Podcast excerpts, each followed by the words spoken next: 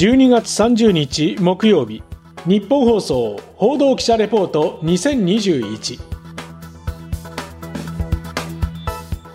日本放送の畑中秀也です。日本放送報道記者レポート2021このプログラムは日本放送の報道記者が政治、経済、事件、災害からこだわりのテーマまで日々取材し足で稼いだ現場の生きた情報をお伝えしていきます。毎週木曜日の午後に更新しています。第44回。今回は側近が語る菅政権が果たした役割とはと題してお伝えします。改めまして日本放送の畑中秀也です。2021年新型コロナウイルス感染症東京オリンピック・パラリンピックと今年も大きなニュースの多い1年でした。政界では10月に衆議院選挙が行われましたが、その前には自民党の総裁が変わり、選挙後には野党第一党、立憲民主党の代表も交代しました。秋から冬にかけて特に慌ただしい時期となりました。現在は岸田政権となり、新しい資本主義構築に向けた様々な方策が模索されています。一方で、およそ1年にわたった菅政権が果たした役割、これを振り返るのも年の瀬にあたり意義のあることかと思います。総理大臣は節目節目で記者会見を行います。機会も限られる中で、私も何回か質問のチャンスを得ました。9月9日夜の会見。この日は3日後の12日までが期限とされました東京、大阪などの緊急事態宣言の扱いが本来のメインテーマでしたが、菅総理が自民党総裁選への出馬を見送った直後の会見でもありました。冒頭、政権の1年を振り返る発言が相次ぎ、退陣会見のような趣でもありました。記者は質問にあたり、いかに本音を引き出すか知恵を絞ります。私もそうだったわけですが、考えた挙句、この日はこんなやり取りとなりました。コロナと総裁選の準備ということで、莫大なエネルギーが必要だと、総理はこうおっしゃいました。莫大なエネルギーというよりも、えー、菅おろしのエネルギーに気をされたんではないかというのが、まあ、正直な印象があるんですけれども、総理の今おっしゃった莫大なエネルギーというのは、一体どういうものなんでしょうか。そしてあの例えば発足直後に国民に信を問うという選択肢もあったと思います。解散のチャンスはいくつかあったかと思いますが、何か開墾の念とか、そういったものがあるのかどうか。私に莫大なエネルギーと申し上げましたのは、まさに莫大なとてつもないエネルギーが必要だなと思いました。えー、今回は現職の内閣総理大臣として、えーまあ、コロナ対策の最高責任者でありました。それと同時に、私自身がこの総裁選挙に出馬をする、えー、そうした準備とか、そういうものを進めについて、えー、どうしても毎日のこの公務をこなしながら、私、派閥ありませんので、そういう意味で、自らいろんな行動をしなきゃならない、まあ、そういうことにも直面をいたしました。それと同時に、やはり12日の緊急事態宣言、これが解除されないままでということに対して、私もやはりずっと心の中に残ってたもの、頭の中に残ってたものがありましたので、まあ、そういう中で、えー、そこは判断をさせていただいたということです。それと、解散、私が最初当選したとき、極めて高い支持率がありました。そこはいろんな方から助言も受けました。しかし私はとにかく仕事をさせてくださいと。私は仕事をするために総裁に立候補して総理大臣を目指したわけでありますから、そうした仕事をするために総理大臣になったんですから、やっぱり解散というよりもそっちのを選んできたということです。菅前総理には原稿棒読みですとか発信力に難ありといった評判がもっぱらだったわけですけれどもこの時はずっと私の目を見ながら話していたことを覚えております、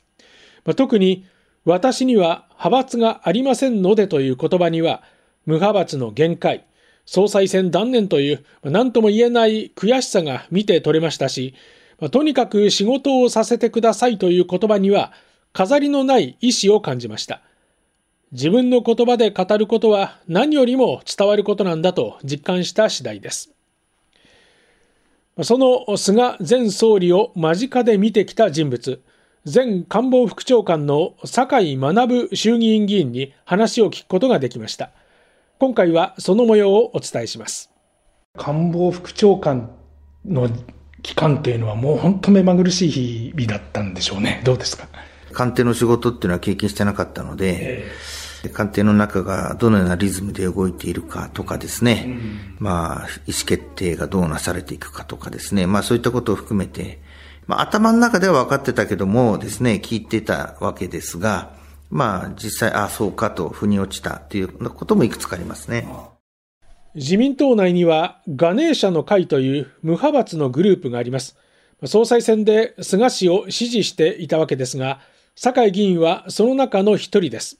菅内閣発足後、官房副長官に抜擢され、以来、総理の側近として重責を担ってきたわけです。仕事をする内閣を旗印に進んできた菅内閣。酒井議員の実感はどうだったんでしょうか？菅さんはあの、仕事をする内閣、これを目指していらっしゃったわけですけど、はい、どうですか、こう、側近としてのこう、実感というのは？いや、まあ、その覚悟はすごかったなと思いますし、課題から逃げないということも、まあ、すごかったなと。例えば、あの、福島の原発事故の処理水、アルプス処理水の海洋放出を決めましたが、これもですね、今までずっと課題になってきた案件でありまして、まあ先延ばしにできない、まあいわば自分の代で自分の政権の時にまあ、切りをつけると。これも自ら踏み込んで海洋放出を決めましたしですね。まあ、批判、いろんな賛否があるような問題に関しても、やはり逃げずに自分で担っていく、決着をつけていくという覚悟というのは、私も大したもんだったなと思っています。まあ、朝から晩までですね、それこそもう、国の政治のことをずっと、まあ、考え続けて、すべてのエネルギーそこにかけてやってきてますからね。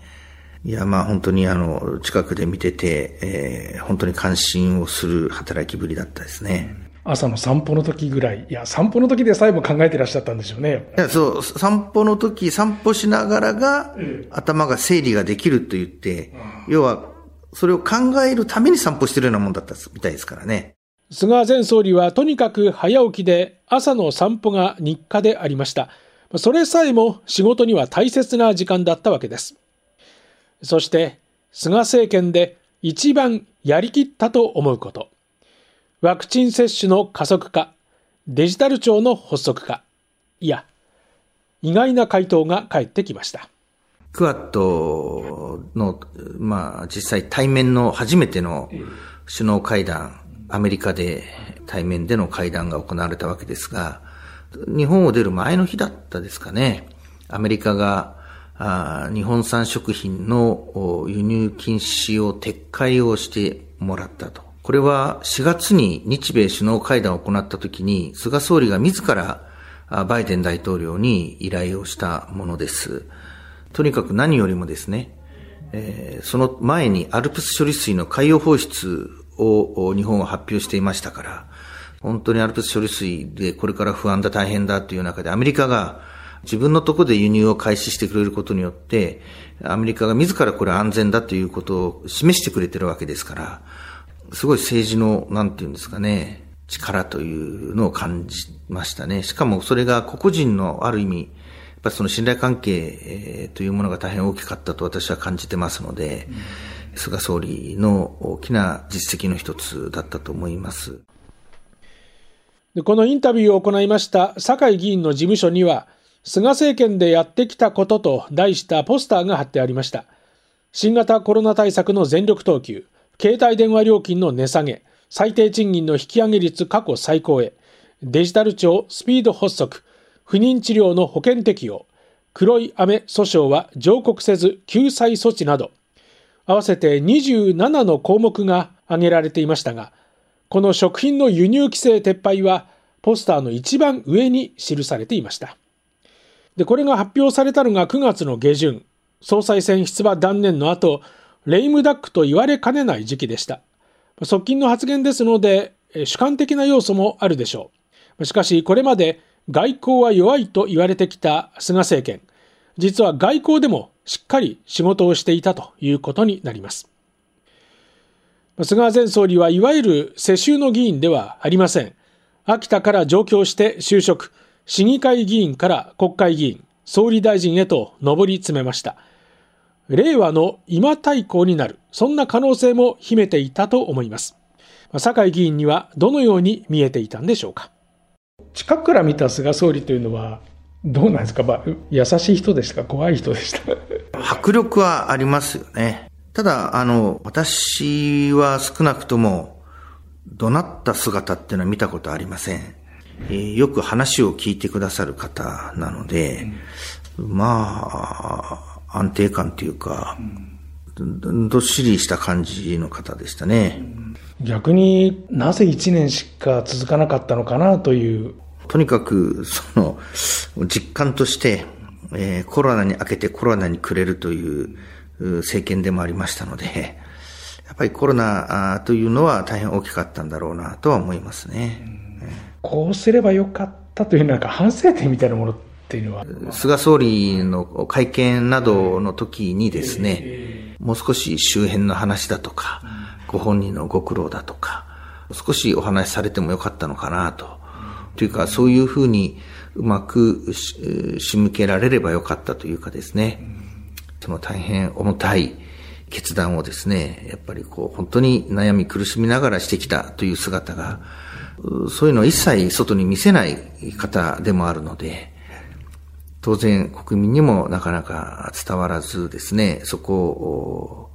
まあ、理解十二分にしていただくところまでいかなかった。そこは大変残念だったなとは思いますけどね。菅内閣では賛否が分かれるような決断もありました。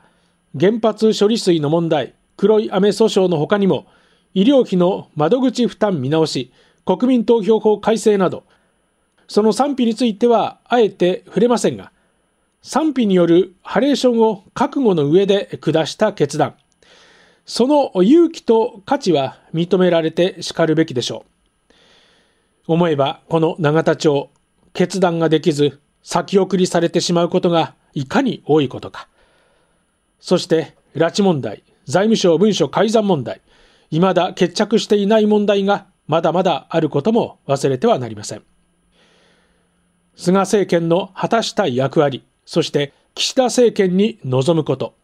酒井議員に聞きました。この1年、まあ、およそ1年だったわけですけど、まあ、これ一言で言うと難しいと思うんですが、どんな政権だったっていうふうに？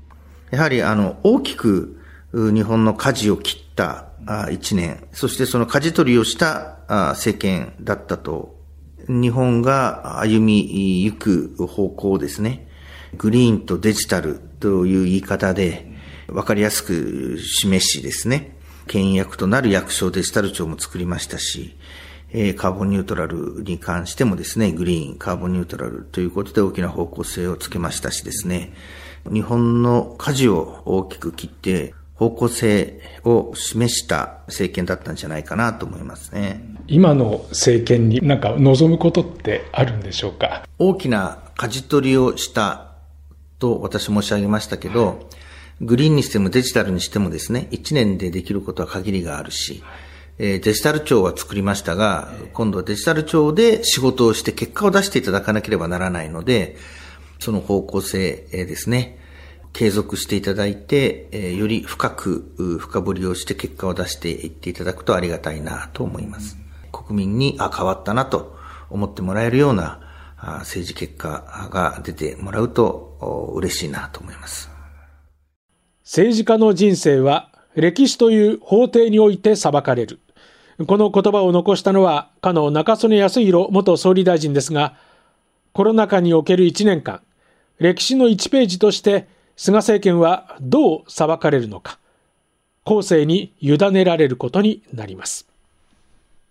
今回、ポッドキャストで発信した内容は、日本放送のオフィシャルホームページでも連載しています。報道部畑中デスクの独り言で紹介しています。ぜひこちらもチェックしてください。日本放送報道記者レポート2021さて来週新年最初の報道記者レポートは宮崎優子記者が2022年注目の開業ホテルコロナ禍で変わったホテル業界と題してお伝えします今回の担当は日本放送の畑中秀也でした今年の報道記者レポートはこれが最後になります。お聞きいただきましてありがとうございました。そしてどうぞ良いお年をお迎えください。